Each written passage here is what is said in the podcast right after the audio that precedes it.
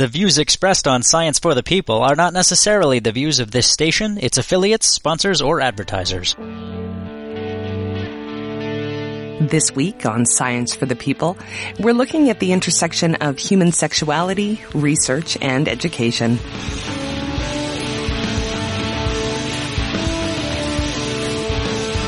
Hello and welcome to Science for the People. I'm Desiree Schell. I'm joined today by Emily Nagoski, PhD, Wellness Education Director, Lecturer, and Campus Favorite at Smith College, where she teaches women's sexuality. She's the author of three guides for Ian Kerner's goodinbed.com, including the guide to female orgasm, and she writes the popular sex blog, thedirtynormal.com. She's here today to talk about her book, Come As You Are, the surprising new science that will transform your sex life. Now, the, the subtitle of your book is The Surprising New Science That Will Transform Your Sex Life. And you do say in the book that you want to offer a, a new science based way of thinking about women's well being. So that implies that we haven't been doing that then? God, no. Like the science has really been working very hard, especially since uh, maybe the middle of the 20th century, um, to create an empirical understanding of how this sexuality thing works for human beings and for other species. But a lot of that work has not, almost none of that work has made it into the mainstream narrative about sexuality. Uh, when I ask my students, uh, I read definitions of normal sex from like sort of popular references. The two that I use are Van de Velde's 1926 Ideal Marriage. He wrote this very popular guide uh, in 1926, and he has a definition of what normal sex is. So I read that to my students. And then I read from the 1976 Hite Report definition of normal sexuality. And I ask my students, so which one of those definitions is a better match for what you grew up understanding about what normal sex is and no contest. Not once has anybody said, oh, the Hite report, the 70s definition is way closer to what I learned than that 1926, almost 100 year old definition.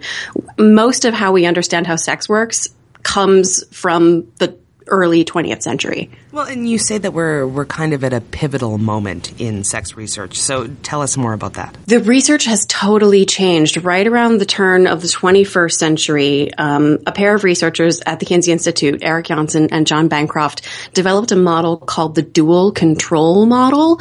All the previous research trying to sort of build a theoretical frame for understanding sexual response, arousal, desire, orgasm uh, was mostly descriptive. We looked at the behavior, we looked at what happened, and just offered a description of what happened. And the dual control model is the first theoretical model that offers an understanding of how and why it happens, not just what happens.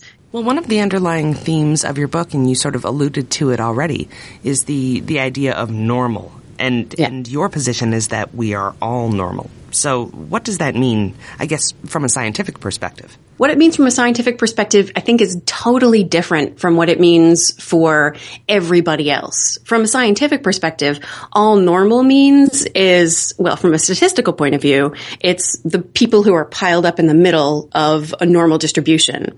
Uh, so it's the 95% of us who are all basically the same as far as the statistics are concerned. And from that point of view, sexually, pretty much all of us are normal. But that doesn't actually cover what normal means in this case because even the people who are outside the 95% are also normal. They're just different. When people ask me, am I normal? And some version of that question is the single most common question that I'm asked. Like, I haven't experienced orgasm yet. Am I normal? Or I have pain when I have this going on. Is that normal? Uh, and by the way, the only thing that I would consider calling abnormal is unwanted pain. That's an indication that there's your body's asking for help and you should ask a medical provider for it. Um, but when they're asking me, am I normal? They don't want to know, do I belong to the statistical central tendency? What people want to know is, am I healthy? And is what I'm experiencing a part of the common human experience? Do I belong here with the rest of the human beings? Is it okay? Am I all right? And the answer to that, with the exception of unwanted pain, is yeah, the reason this became such an issue for me is when uh, I was teaching women's sexuality for the first time here. You know, I shoehorned in as much science as I could into a 100 level class. You know, it's a beginning class, open to everybody.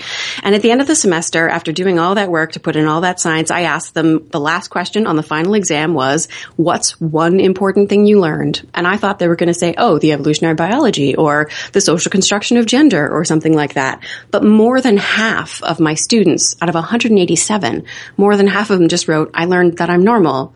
I learned I'm normal. I'm not broken just because I'm different from other people. I learned that people really vary from each other a lot.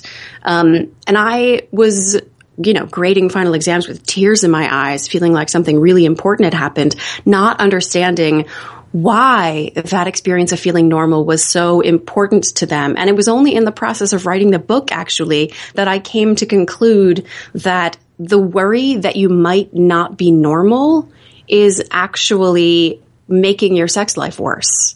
It's hitting the brakes on your sexual functioning and preventing you from being able to actually enjoy your sexuality. So the fear that you might not be normal can actually make you sick. Well, let's talk about that. If, if the vast, vast majority of us are normal, why do we think we're not? Oh, well, so sex is a social behavior for humans. It's social for a variety of species, but it is almost exclusively social for us. Um, almost none of the sex that we have is reproductive. Uh, there's actually really, really wonderful research from uh, the 1920s. is 100,000 women, and it asked a lot of questions about the frequency that they had sex and the frequency with which they had babies. And it turns out there is zero statistically significant relationship between frequency of sex and number of offspring. So if we were just looking at the statistics, we would not think that there's a causal link necessarily between sex and reproduction. Clearly there is. Like sex causes babies. That's just definitely true. But almost all of the sex we have is not reproductive, but is social in nature. So whether or not we're engaging in sex correctly is actually about whether or not we're feeling like we're welcome. Like eighth graders at the lunch table, right? Like, do I fit in? Am I wearing the right clothes? Is it okay that I'm here? Am I saying the things that are right? Um, and all other social, a whole lot of other social behaviors we can observe other people doing it and mimic them and be like, okay, I know for sure that I'm doing it right because I'm doing it the same as everybody else. Whereas with sex, we don't so much see other people doing it. So we rely on giving information and listening to our partner who's just as worried as we are. Is a lot of this feeling of abnormality cultural then? Well, it's entirely cultural. um, so apart from sex education in the classroom and in families, which in America is appallingly bad, people are also flooded with messages about sexuality from mass media. And every single one of those messages is both factually incorrect and actively destructive to sexual well-being, which is a big statement but uh, I'm going to go with it. Um, I really think it's true that everything people are learning is wrong, and yet they're totally convinced because they know a lot, because they have a lot of messages in their head. They feel like they really know a lot, but actually, what they know is stuff that's um, just not true. So there's two chunks of messages. The first chunk of messages, I think, comes from really mainstream media, women's magazines, television, and a lot of these messages are about the way your body's supposed to look and the way your body is supposed to behave in terms of sexual response. So there's one way that your body is supposed to look. Lately, it's been the cultural thin ideal. And if your body doesn't look like that, then you are fundamentally unlovable. There's a series for more than a decade now. They've been studying the influence of Western television on girls and women in Fiji. And there was a radical spike in disordered eating and body dissatisfaction within two years of the introduction of television in Fiji. And that spike sustained for more than a decade. It was not just a blip as they got used to being exposed to the Western thin ideal. For the longer they were exposed to it, the more stable it got. Um, up to about 30% of women uh, with clinical levels of disordered eating. So actively destructive. And of course, that self-critical voice in your head is not, you know, if you're in the middle of sexy times and things are feeling good, but what's happening in your head is you're worried about the fat on your abdomen or the, you know, cottage cheesy thing happening on the back of your thighs, is that increasing, improving the sexy times? Eh, not so much. It's hitting the brakes and shutting things down and reducing the quality of things. So that's one set of negative messages just about how your body looks and what it's doing is wrong and you're bad and unlovable and no one is ever going to want to have sex with you. And then the second batch of messages, I think, is coming from porn, which is so accessible now. Um, a lot of my students have been telling me that their primary source of knowledge about sex and the way they check and find out whether or not they're normal is by looking at the porn they can find on the internet. And they have not bridged the gap between like the sex that people have in porn is uh, about what looks most interesting on a screen. So when people like you know have their leg in the air and it's like the camera shooting, I call it the meat and potatoes shot. The reason they're in that position is so that the camera can get a view, right, of the genitals, right? They're not distinguishing between the sex that looks interesting on camera and the sex that actually feels good while you're having it. So they're doing the thing that they've seen other people do because they assume that that means that they're doing it right. And they assume that the sensation that they're experiencing must be pleasure. That must be what sex feels like because we're doing the thing that you do. And they're not connecting the dots that like, actually, this is not what feels really good for me. Let me try something else and see if that feels better.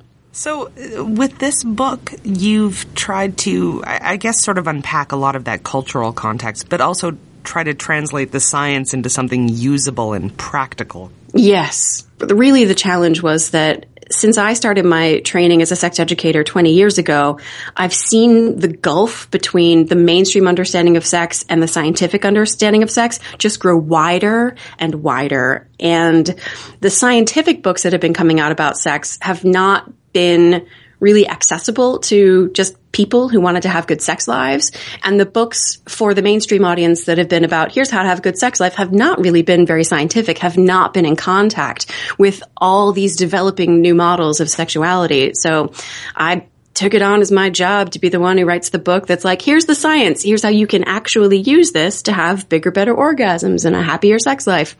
Um, so that's what I tried to do. You're listening to Science for the People, and I'm talking to Emily Nagoski, author of Come As You Are, the surprising new science that will transform your sex life. Okay, well, let's break this down for people. Uh, you mentioned the, the dual control model, and it's something that you reference throughout the book. Uh, what is that? The dual control model is maybe the most exciting new scientific development in sexual science in the last hundred years. Um, it is a description of the mechanism in your brain that controls when and how you respond to the world as a sexual place. It's called the dual control model, so that means there's how many parts?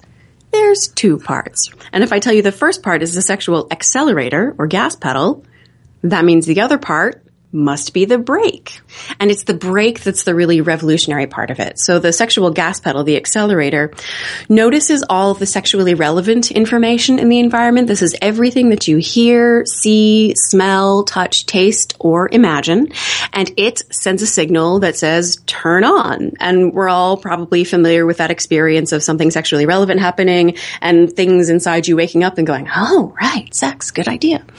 But at the same time that that's happening in parallel, there's also the brake, which notices all the reasons not to be turned on right now. This is everything you see, hear, smell, touch, taste, or imagine that your brain notices as a potential threat. So, you know, you're on the bus and in public, or you're feeling not totally trusting of your partner, or you're feeling critical of your body. There's risk of STI transmission. There's risk of unwanted pregnancy. All those things are hitting the brake and it doesn't matter how much you hit the gas pedal. If the brake's on the floor, you're still not going to go anywhere.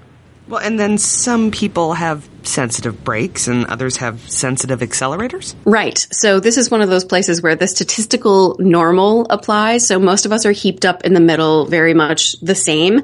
And a small proportion of people have really sensitive or really insensitive gas pedals. And some people have very sensitive or very insensitive brakes. And you can imagine if a person's, you know, if you've got a car with a really sensitive accelerator, zoom, right? Um, you're really sensitive to all the sexually relevant information in the environment. And this can be great fun in the right context and in a context especially where you're uh, experiencing high levels of stress, anxiety, depression. This is associated with increased sexual risk taking and sexual compulsivity. So there's good things about it and not so good things about a sensitive accelerator.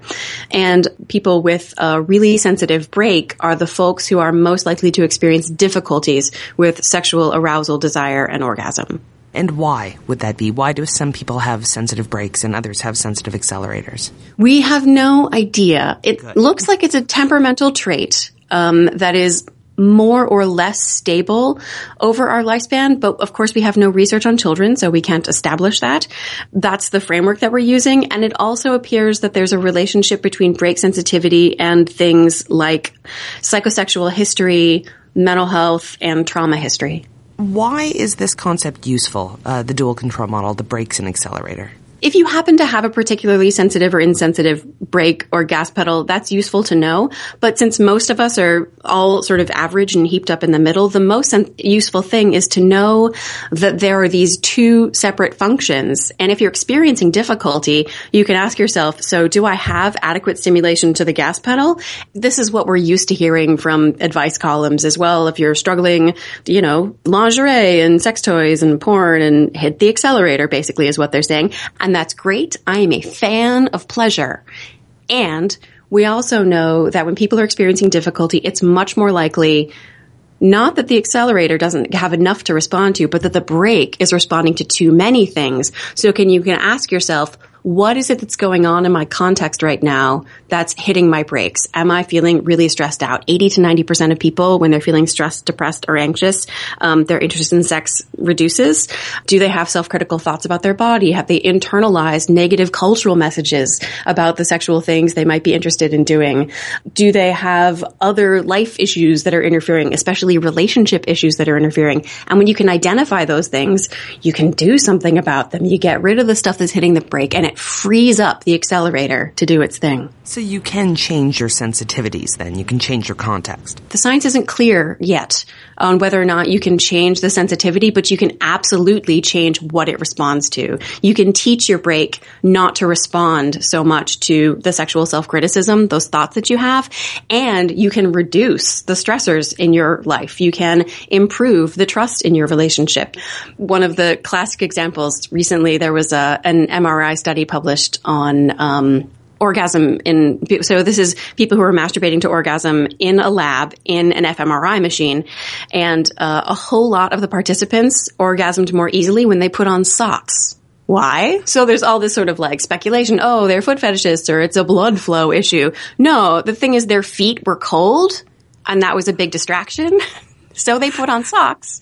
Their feet were not cold anymore and they could orgasm more easily. So sometimes it really is as simple as that or, you know, the grit on the sheets is squicking you out. So change the sheets. You're worried about people walking in? Lock the door. You don't have to change anything in your brain. This is not complicated neuroscientific. You just change your context in order to make it easier for your body to relax and enjoy the sensations. See, that all sounds very simple. Um, one of, I guess, one of the, the more complicated concepts, but it makes sense in hindsight, is uh, is the idea that sexually relevant is different than sexually appealing. Can you walk us through that? Yes. Okay. So let's do a little research. Um, so we're going to take a sip. By the way, virtually all of the research that's been done is done exclusively on cisgender men and women. So I'm going to be using these technical terms of men and women, and that refers only to the people who are participating in the research, which is mostly people who are born in a body that got identified as male or female. They were raised in a gender identity that matched that body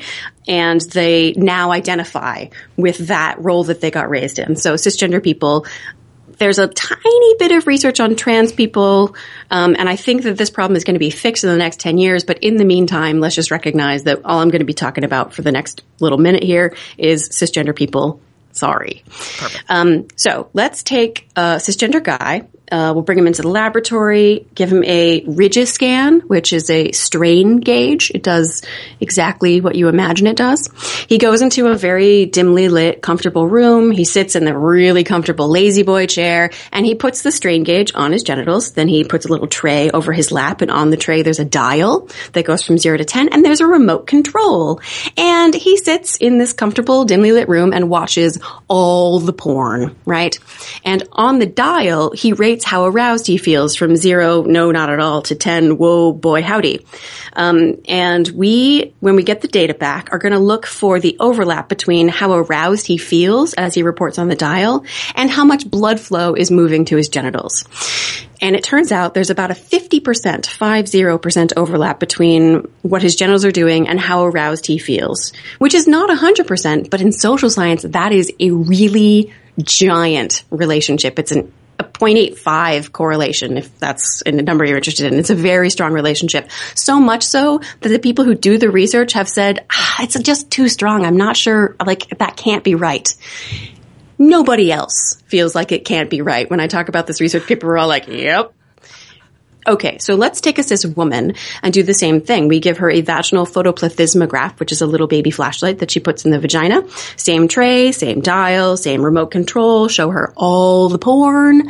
And uh, we look for a relationship between how her genitals are responding and how turned on she feels.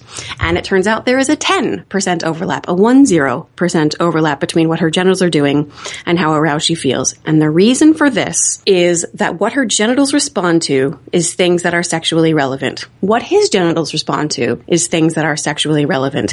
What her mind responds to, her sense of like, yes, I like this. Yes, I want more of this. That is noticing what's sexually appealing.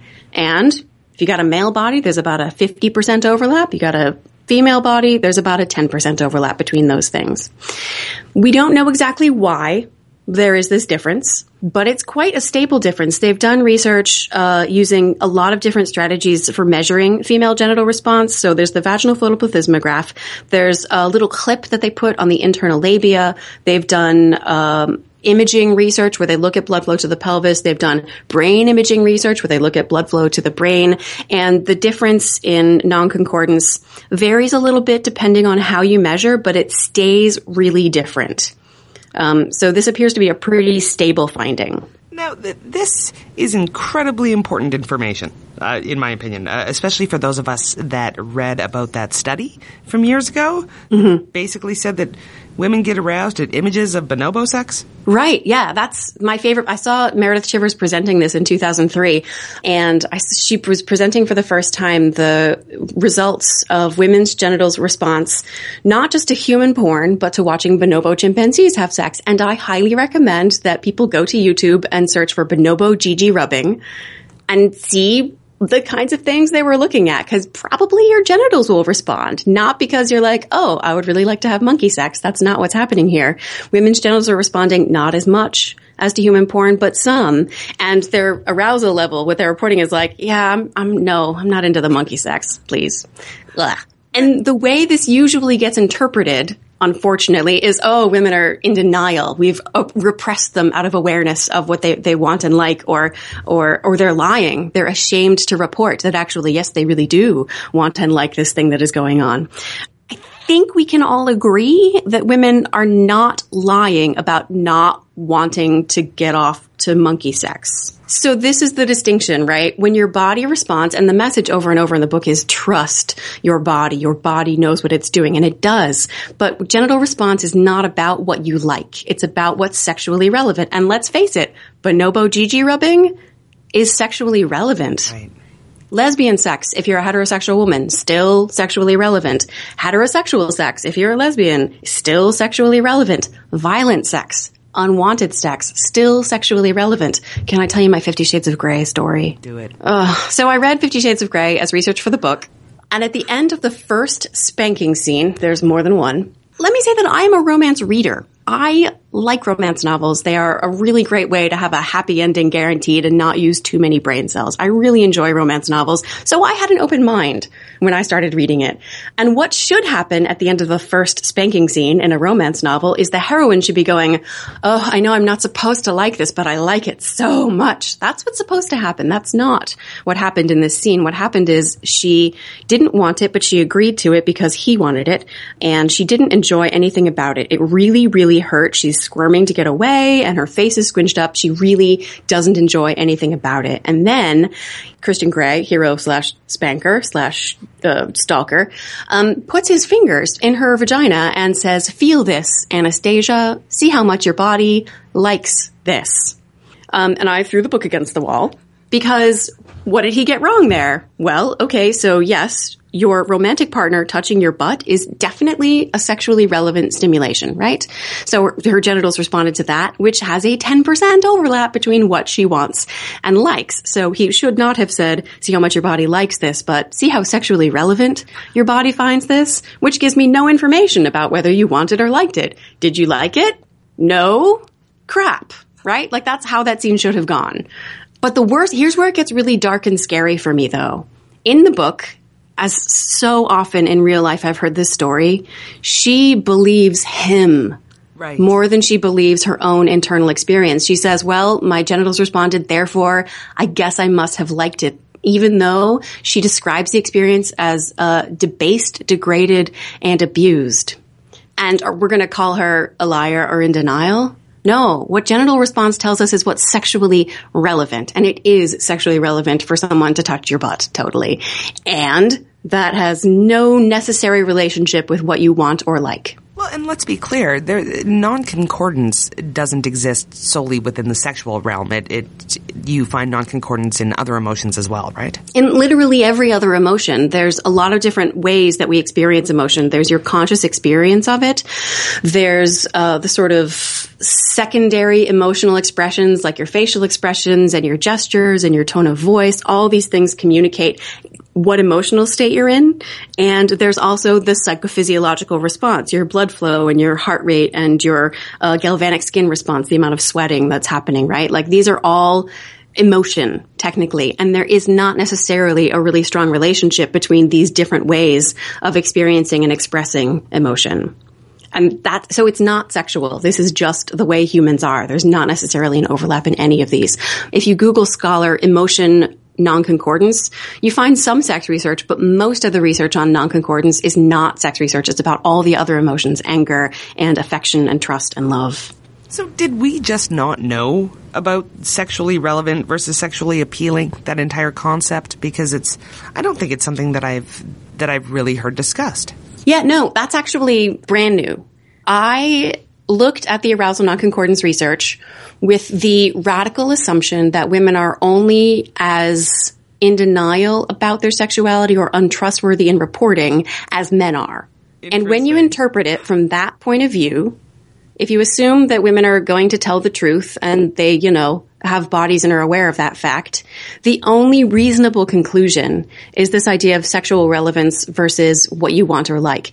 What really made it accessible to me as an idea was uh, the rat research that gets done, the affective neuroscience that shows us that in your emotional brain, wanting, liking, and learning what's relevant are three separate systems in the emotional brain. They're intertwined. They have relationships with each other, but you can like something without wanting more of it and you can want something without liking it and something can be relevant without necessarily being a thing that you want or like, right? Um, so Pavlov's, I hate this example, but it's really useful. Um, Pavlov trained dogs to salivate when a bell rang. He would give them food and ring a bell and give them food and ring a bell. And they would salivate with the food until eventually they would, you could just ring the bell and the dog would salivate. Does that mean the dog wants to eat the bell?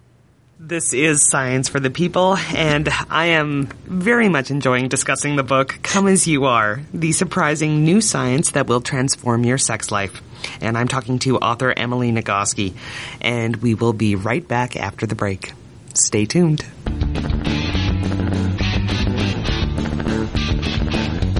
Science for the People is a weekly radio show exploring everyday life from a scientific perspective. To find out where Science for the People airs near you, or to listen to past episodes, check out our website at scienceforthepeople.ca. You'll also find links to connect with us on Facebook, Twitter, and Google+, or to subscribe to the podcast in iTunes. And now, back to the show. Welcome back to Science for the People. I'm Desiree Schell and my guest is Emily Nagoski, PhD, Wellness Education Director, Lecturer, and author of Come As You Are, the surprising new science that will transform your sex life.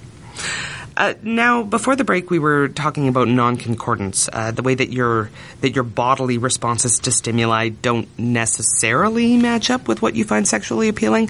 Uh, so, to to fr- uh, do you okay. mind if I talk about the patriarchy? For a moment? Oh God, please. Okay. Let's talk about the patriarchy. okay. So how do you respond to to people who say, you know, if if it wasn't for the patriarchy and and all that cultural baggage, women would have the same level of non-concordance as men, and and we would all be sexually freer, uh, happier for it. So that's an empirical question, as far as I'm concerned. They could be right.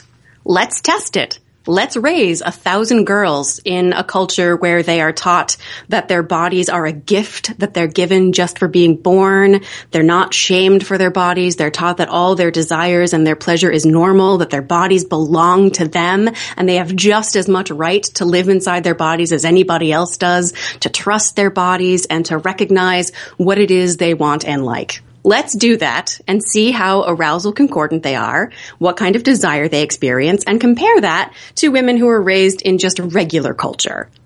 But for now, we have this culture that is profoundly sex negative and body shaming and policing. And I feel that change will happen very slowly. And I personally am not willing to wait until patriarchy is dismantled before I experience confidence, joy, and pleasure in my sexuality. And it turns out the science is offering some really useful answers for how to make that happen, how we can create a bubble of sex positivity, of confidence and joy in our sex lives without having to overthrow patriarchy. So we, we, I know we spent a, we've spent a lot of time talking about the dual control model and non-concordance because, uh, to me, they are tremendously valuable concepts. Uh, but I also want to talk about orgasms more because orgasms on it, on it, yeah. So, yeah. what do we know about orgasms from a scientific point of view?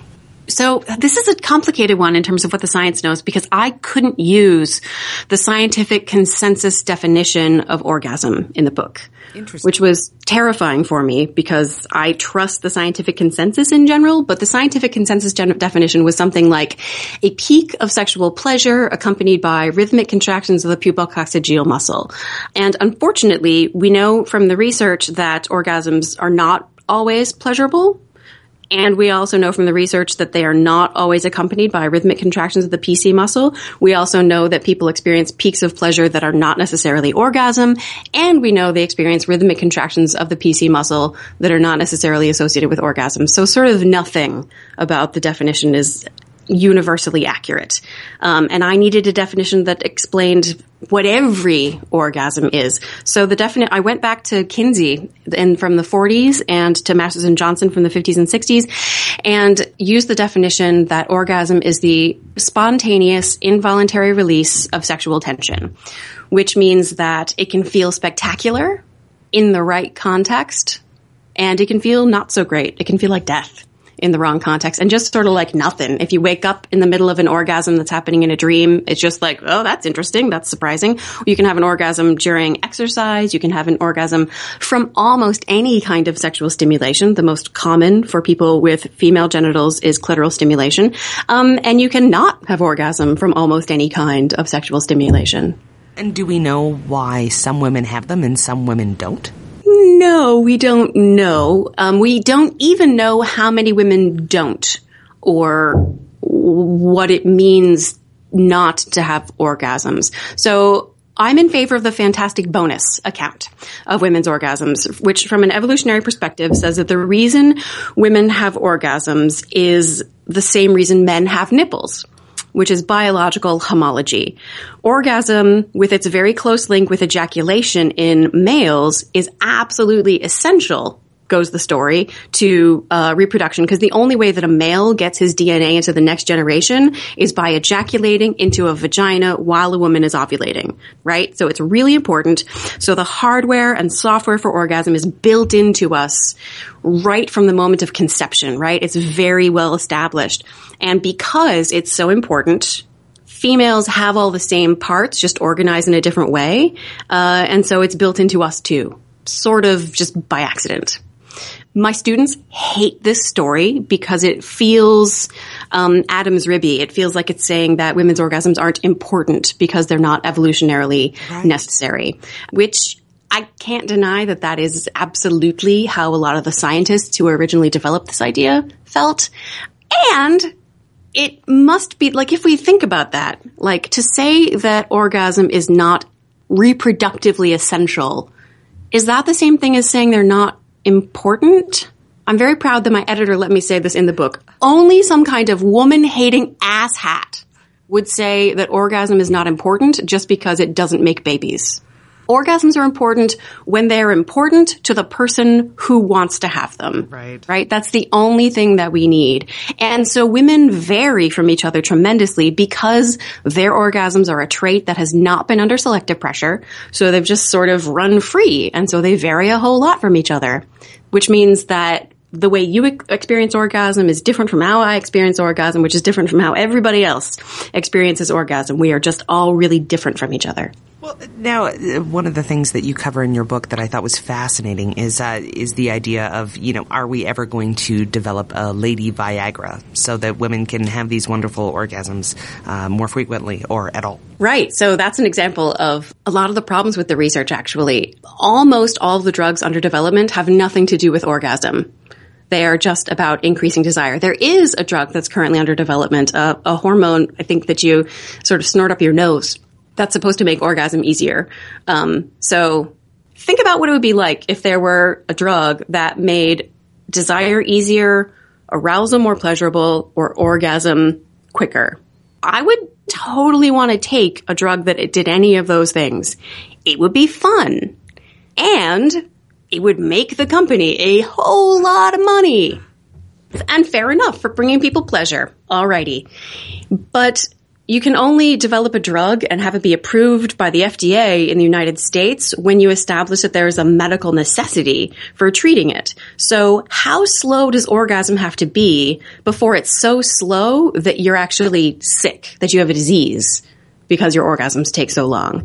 How frequently do you have to want sex before you want sex enough not to have a disease, not to be broken?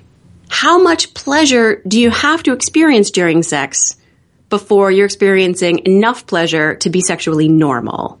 I don't have answers to those questions. But I think they're the sorts of things we should be asking ourselves when we think about developing a drug. Um, low desire is the most usual target of intervention for these medications. Uh, most recently, this has been flibanserin, which has been uh, submitted for the third time to the FDA. And it increases sexual desire. So the result is it increases the rate at which women have sexually satisfying sexual events by one per month over placebo. So that's, you know, statistically significant. One more sexually satisfying event per month, statistically significant for a drug you have to take every single day indefinitely and which 13% of people who take it experience dizziness, somnolence, and nausea. So does that drug get approved? Is that enough of an improvement to justify giving women a drug with potential side effects and health risks? So my favorite study uh, was testing the idea that a drug could reduce the, the sensitivity of the brakes, right? And if there's going to be a medication for women's sexual desire, I think that must be how it's going to work because a too sensitive brake is the best predictor of people experiencing sexual difficulties apart from things like trauma and stress and depression. So, uh, one really, really brilliant study looked at, uh, how a drug designed to turn off the brake affected women. And for half of women, it didn't do anything But for the half of women for whom it did something, uh, here's what you do. Four hours before your sexual event, you drop some testosterone under your tongue. And then two and a half hours later, you take a pill. And then an hour and a half after that, you have your sexual event. And the women rated their level of satisfaction with that sexual event both before and after using the drug. And before using the drug, their, their satisfaction rate was 50%. They were 50% satisfied with their sexual event. After using the drug, they rated their sexual satisfaction as 60%. So would you go through this process, this four hour thing of the, the hormones under your tongue and the pill, in order to take your sexual satisfaction from an, a solid F to a solid D minus? And is there anything else you could do that would improve your sexual satisfaction that much? Like, if you felt really profoundly satisfied with your body and beautiful, if you felt like you had 100% permission to take as long as your body wanted to get fully aroused and your partner would love every second of that process. If you have a trauma history and you feel like you can fully heal from that experience and be present in the moment and enjoy pleasure. If you were totally sure that no one was going to walk into the room and you were allowed to be as raucous as you wanted to be and no one was going to judge you, would any of those things increase your sexual satisfaction by 10 percentage points? I know I don't have you for very much longer, but I, I, actually I want to talk about something that wasn't in the book, and I have a feeling that it was because it happened after the publication date. But uh, there was some recent research on female ejaculation. Can you talk about yes. that? Yes. So you're talking about the study where uh, the way it got reported in the media is that female ejaculation is urine. That's the one. Yeah. Yeah. Did you read the study? No, I did not. Yeah, I think a lot of the journalists didn't either. Oh, okay. well, I feel better. And it's actually a little troubling to me the way it got written by the researchers as well. Okay. So what female ejaculation is, is this phenomenon where at orgasms or sometimes without orgasm, a person with a female body ejaculates.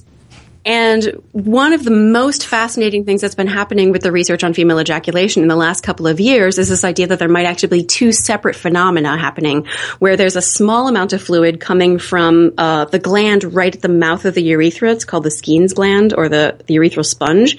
Uh, so there's a small amount of fluid coming from there the organ that's the homologue of the prostate. And then the rest of the fluid is coming from the bladder. So this really interesting study that just got published showed, uh, they did a sonogram of the bladder. So they showed that it was an empty bladder before the arousal process. They sh- uh, did another measurement right before orgasm. So she's in the laboratory. These are all women who have a history of ejaculating. Um, their partner comes in and stimulates them to orgasm.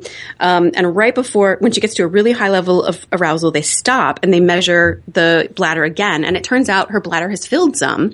And then uh, she has an orgasm and she ejaculates in the lab. They measure the amount of fluid she ejaculated and they do a sonogram of her bladder again. And her bladder is empty. So look, it came from the bladder. That's really interesting.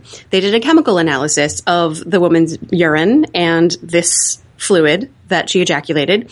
And there's only, I think, six women in the study. Um, and when you look at the chemical profiles of the fluid, they're just totally not the same. But the way they reported it was with the one in the middle, right? So there's three measures of central tendency, mean, median, and mode. Right. Mean is the statistical, sort of like the, you calculate the average. Uh, mode is the one that shows up most frequently, and median is just the one in the middle, right? So they just like, with each of the chemicals that they measured, they reported the one, the woman who had it in the middle. It's actually really difficult to do uh, ejaculation. research. First, hardly any of it happens in the United States because you can't get funding to do ejaculation research in the United States. I can't imagine why. And you have to find women who are able to orgasm with ejaculation in a laboratory, which is not easy. So um, these studies are very small. It's six women. And when you actually look at the profiles, instead of just like looking at the means, the, the central tendency they reported, which is the median, these are not the same. The urine and the uh, ejaculation are not the same. They're totally different. All the women I know who ejaculate are like, you can tell by the smell it's not the same thing. It is a different fluid. Yes, it does seem to be coming from the bladder, but here's what's most interesting about this to me There's a lot of other, well, not a lot, but there's some other sonogram research on the arousal process in female bodies. And most of those report that the bladder does not fill, or they don't report that the bladder does fill. So for me, what's interesting is if you're deliberately recruiting for women who do ejaculate, it looks like you might be recruiting for women whose bladders do somehow fill during sexual arousal, which is different from women who don't experience ejaculation. Why is that happening? Happening? For me, that's the really interesting question here. Emily, honestly, wonderful, wonderful book. We we didn't even get a chance to talk about the the worksheets at the end of every chapter. This is again, folks, this is a very practical book. I cannot recommend this book enough. Emily, thank you so much for being here. It has been my pleasure. And that was Emily Nagoski, author of Come As You Are, the surprising new science that will transform your sex life. And you can find links to both Emily and her book on our website at scienceforthepeople.ca.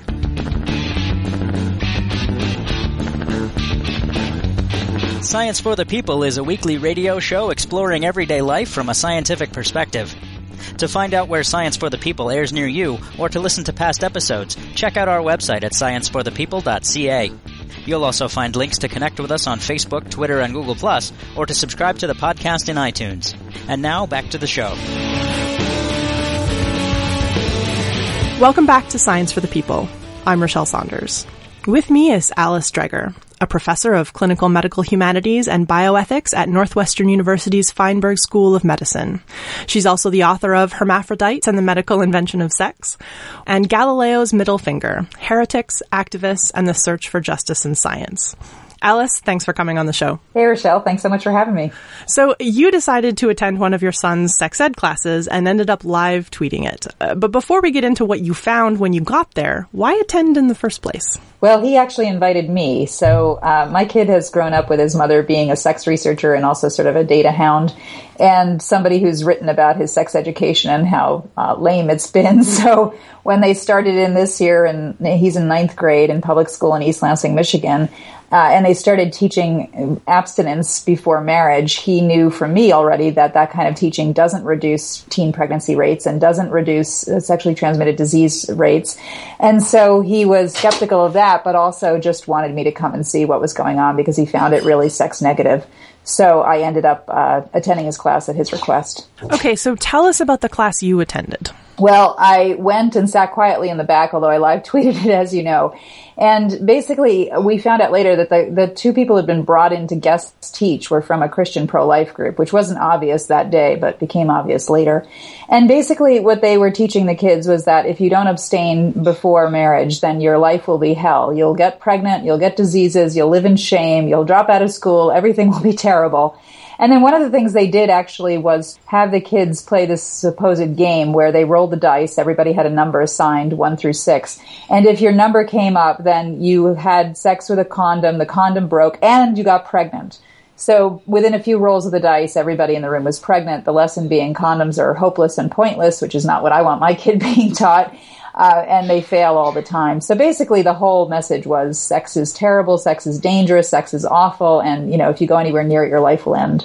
What do we mean when we say sex education, a sex education program is effective? What are the actual goals? Well, that's a really good question, right? Because people have different goals and supposedly our goals is to reduce unwanted pregnancy rates and to reduce disease transmission. But I think that that's not really the goal of groups like the one that came in. I think the goal there really is a religious value goal, which is to convey the idea that sex within marriage, heterosexual marriage, is the only morally appropriate sex. But you can't say that, right, in a secular democracy. So what ends up happening is places like Michigan pass laws saying that you have to teach abstinence. You can also teach, you know, condom usage and birth control and things like that, but you have to teach abstinence before marriage as part of the curriculum. And supposedly it's aimed at reducing disease and unwanted pregnancy rates, but in fact, I think it has a very heavy, frankly, Christian moral valence to it, which is aimed at teaching sexual shame. Okay, so based on those stated goals that we have, Is abstinence education effective? No, the data that we have suggests it's either neutral or it backfires. So it either doesn't work or it actually causes more problems. Now, for me, I care about more than just can we reduce pre- unwanted pregnancy and disease rates. I want to do that. But I also want to teach kids that sex can be good and sex requires responsibility and sex requires consent. And so that stuff doesn't seem to even get in there. And when you're teaching abstinence and you're teaching that sex is shameful, then there is no space for talking about consent and responsibility and pleasure because those things aren't even supposed to come into play. You're just not supposed to do it. So, if abstinence education isn't effective, uh, are there programs that do have evidence behind their effectiveness? There's unfortunately not a lot um, in terms of what actually works for these things. So, we have not yet figured out what it is that works with regard to teaching kids in order to do this stuff. So, I think in many ways we're still flying by the seat of our pants in terms of education. What does seem to work is teaching kids the practicalities of things. So, teaching them how you use birth control, where you get birth control. But some of what we're talking about is access issues. It's not just educational issues. So, you know, after this whole thing came out, I ended up talking to a whole bunch of different teens locally in the area. And a lot of them, for example, didn't know that you could go to the local drugstore and buy condoms over the counter without anybody seeing you because you can, you can pick them up and you can go to the self checkout cashier and run them through you don't even have to go to a human anymore and you can buy condoms at any age. And they didn't know that. They thought that you had to like have id or something like that. They didn't know that you could buy spermicides over the counter. Um, they, they just didn't know what was available at the drugstore. They're too embarrassed to go and look and so they haven't looked. So part of what we're talking about is not just um, failure of sort of basic education but failure to educate kids at all in terms of what the access is available to them in terms of their rights as sexual human beings when we're talking about the sexual education programs that do exist, uh, leaving aside perhaps the sexual education programs of our of our dreams, what do the more comprehensive classes have that the abstinence ones don't? Well, they do have discussions about consent, but then they also have issues like talking about LGBT life and talking about uh, the way that being gay and lesbian is not a pathology. Um, some of them even broach topics of masturbation and talk about the fact that masturbation is not harmful if done in sensible fashions and that it doesn't get too elaborate. Although I don't think we need to get into that in the classroom, but basically letting kids know that masturbation is a normal sexual activity and by the way will not lead to pregnancy or disease transmission. So the, these kinds of things and then also teaching the basic biology. So part of the problem is the, the way that we teach the biology is sort of so unrealistic in terms of we, we never I've been hearing from other nations because of what I tweeted went international. And in other nations, for example, kids are actually in at fairly early ages shown pictures of naked adults so that they can talk about what naked adults look like. And they look at genital pictures and they see this is what a penis looks like when you're an adult. This is what there's hair that grows there. The penis gets bigger when you're an adult in terms of the vulva. You know, this is where the clitoris is. Vulvas look different from each other. And this is the sort of stuff that's completely lacking in the United States so that kids really have the assumption that everybody looks like this neat drawing. Females are only ever shown in the cutaway view. We're like some kind of architectural drawing in sex classes. We're never seen, right, the way we really look in real life. We're always shown in a, in a sliced picture. So we've got a problem and we need, we need better sex ed. So, how do we actually study the effectiveness of sex education? Um, it seems like a very difficult thing to monitor. It is difficult, uh, but the way you would do it is the way you do any educational research, which is you can do pre-tests and post-tests to see whether or not knowledge is taken up. But you can also do prospective studies where you have kids who are being taught in different ways and see what they end up with. Um, that's one of the ways we know, for example, that signing abstinence cards actually tends to backfire in terms of the overall rate of when people have sex. That people who sign pledge cards, these are virginity pledge cards, and I found out that the folks who came to my son's school were actually handing these out, although they didn't get a chance to because I blew the whistle on them before that happened. But in most years, they're handing out these virginity pledge cards. If kids sign virginity pledge cards, they're actually uh, no less likely to have sex before marriage and actually more likely to do it without protection. So that suggests to us that those actually backfire. So you can you can measure things in these different ways, but it, it can be tricky because you know, teenagers are certainly not lab rats in a cage. They're complex human beings, so it can be difficult that way. But, you know, I think part of it isn't just the question scientifically, although I appreciate your question. Part of the thing is, I think, an issue of respect. And so, what I would love to see in this educational research is whether or not kids feel like we're being honest with them. Do they trust us more before or after? Because one of the things my son said to me is the only thing I'm learning in this class is not to trust adults. You're listening to Science for the People. With me is Alice Dreger, and we're talking about her experience attending her son's sex ed class and which types of sexual education have the most evidence behind them. Uh, now, your son, and I love this, did a bunch of research the night before you guys went in together on the effectiveness of abstinence education and then printed out what he found and took it to class with him. What were his goals in doing this? he's been raised to look stuff up and to also sort of argue over evidence what he wanted to do was to bring in the data that showed that if their goals really were teaching uh, in a way that would reduce pregnancy and disease transmission, then it wasn't effective. So he brought in the data and they rebuffed him. They said, well, you can look up anything on the internet. As if everything you look up on the internet is equally true. So that's why when he came home, he decided to do more. And he, uh, it was really cool actually. He found this he, he went onto uh, the medical literature site PubMed, um, which is uh, the main U- U.S. government site for medical literature. That's a very useful site. and then he found this British Medical Journal meta-analysis and systematic review, and he printed it out and he brought it to his dad, who is a um, medical doctor and also an educational researcher, and said, Can we go over this together and talk about how you read these things? And so my husband taught him how to read a meta analysis and explained to him what the charts meant and how to present the data. But it was interesting because then my husband said to him, Well, you, you, have to understand that the adults in the room are not going to care about your data because they're wedded to a particular ideology and they're not going to be interested in what you have to say. And you're interested in bringing the science, but they're interested in teaching something else. And our son's reaction was, That's okay. I'm doing this for my classmates, which I thought was pretty cool. It was like, the, the, our generation is hopeless, but we'll see if we can't fix the next generation. That's really fascinating. How did the students react when he brought in all this information that seemed to contradict what the teachers were saying. Well, on the first day when he brought it, there was sort of uh, Um, a murmur and a, a, few whoops in the class of like, "Whoa, look at the kid going going after the teachers with actual data." So the reaction was quite positive, but also there was a little bit of a sense of scandal in the room. But he persisted, and they just kept brushing him aside, telling him that his data didn't mean anything to them, that they were going to proceed as they wanted.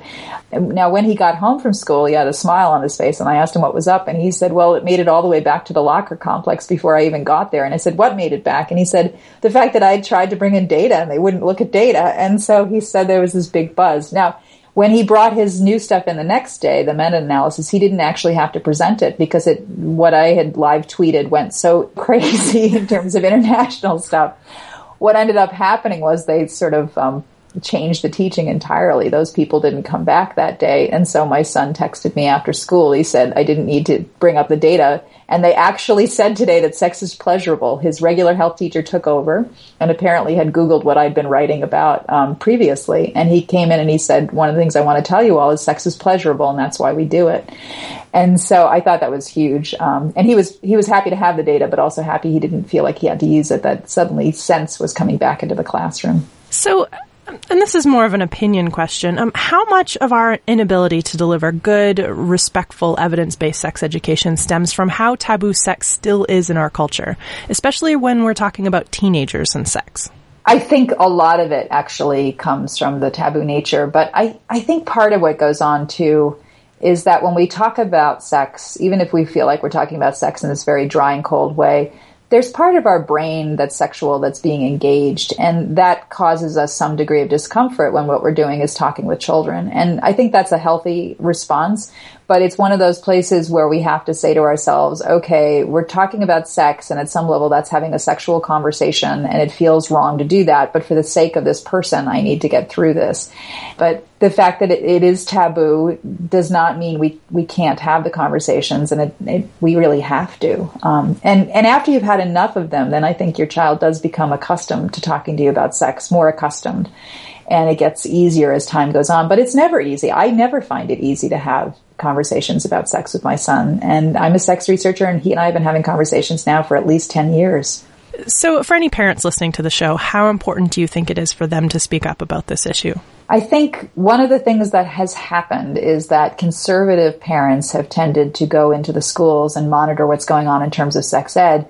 And they've tended to go to the school board discussions or the review panels where the sex ed is being reviewed. They've tended to go to the legislatures. And as a consequence, our sex ed has been tipped heavily in the direction of conservatism progressive parents like myself tend to pride ourselves on not irritating the public schools, not going in and bothering them. You know, we respect the schools, we respect the teachers, and so we stay out of it. And the problem with that is we have not been paying attention. So I've been encouraging progressive parents and especially scientifically minded parents to go into the sex ed classrooms and find out what's really being taught. Don't just look at the curriculum that's written down, because if you look at the curriculum that's written down, it looks pretty innocuous in many cases. What's really happening in the classroom is what we need to know. And then trying to pull it towards um, teaching the truth, teaching scientifically in terms of, you know, not providing claims like one out of six times you have sex with a condom, it's going to break and you get pregnant. That's a ridiculous statistic. So really trying to get in there and trying to make sure that what kids are being taught is is good and honest. But you know, the question of teaching kids how to think about sex, that's always going to be a value conversation. That can't be answered for us by science. And so that's going to be a political conversation that has to happen. And I'm not sure which way that's going to go. Um, you know, I'm not sure why my value of, of understanding that sex is not shameful, that it's pleasurable, that when done right, it's a very great thing in your life and it can absolutely be done outside of heterosexuality and outside of marriage, certainly. I don't know that that's ever going to really reach into the schools, but I'm hoping I'm hoping in the age of the internet that there are ways for kids to get sex positive messages and to feel good about their bodies and to feel good about their sexuality. Alice, thanks for being here and tell your son he's awesome. Thanks, Rachelle, and I will tell him. If you want to learn more about Alice Dreger, her books, or her experience in high school sex education classes, you can start on Alice's website at alicedreger.com, and we'll have that link and a few others available on the show notes for this episode at our website, which is scienceforthepeople.ca. On our website, you can also find and listen to all of our past episodes. We've also got our links there to our Twitter feed and our Facebook page where you can keep up with the latest from the Science for the People team. You can also find us on iTunes, Stitcher, and pretty much anywhere podcasts are delivered. Thanks for listening, and we'll see you next time on Science for the People.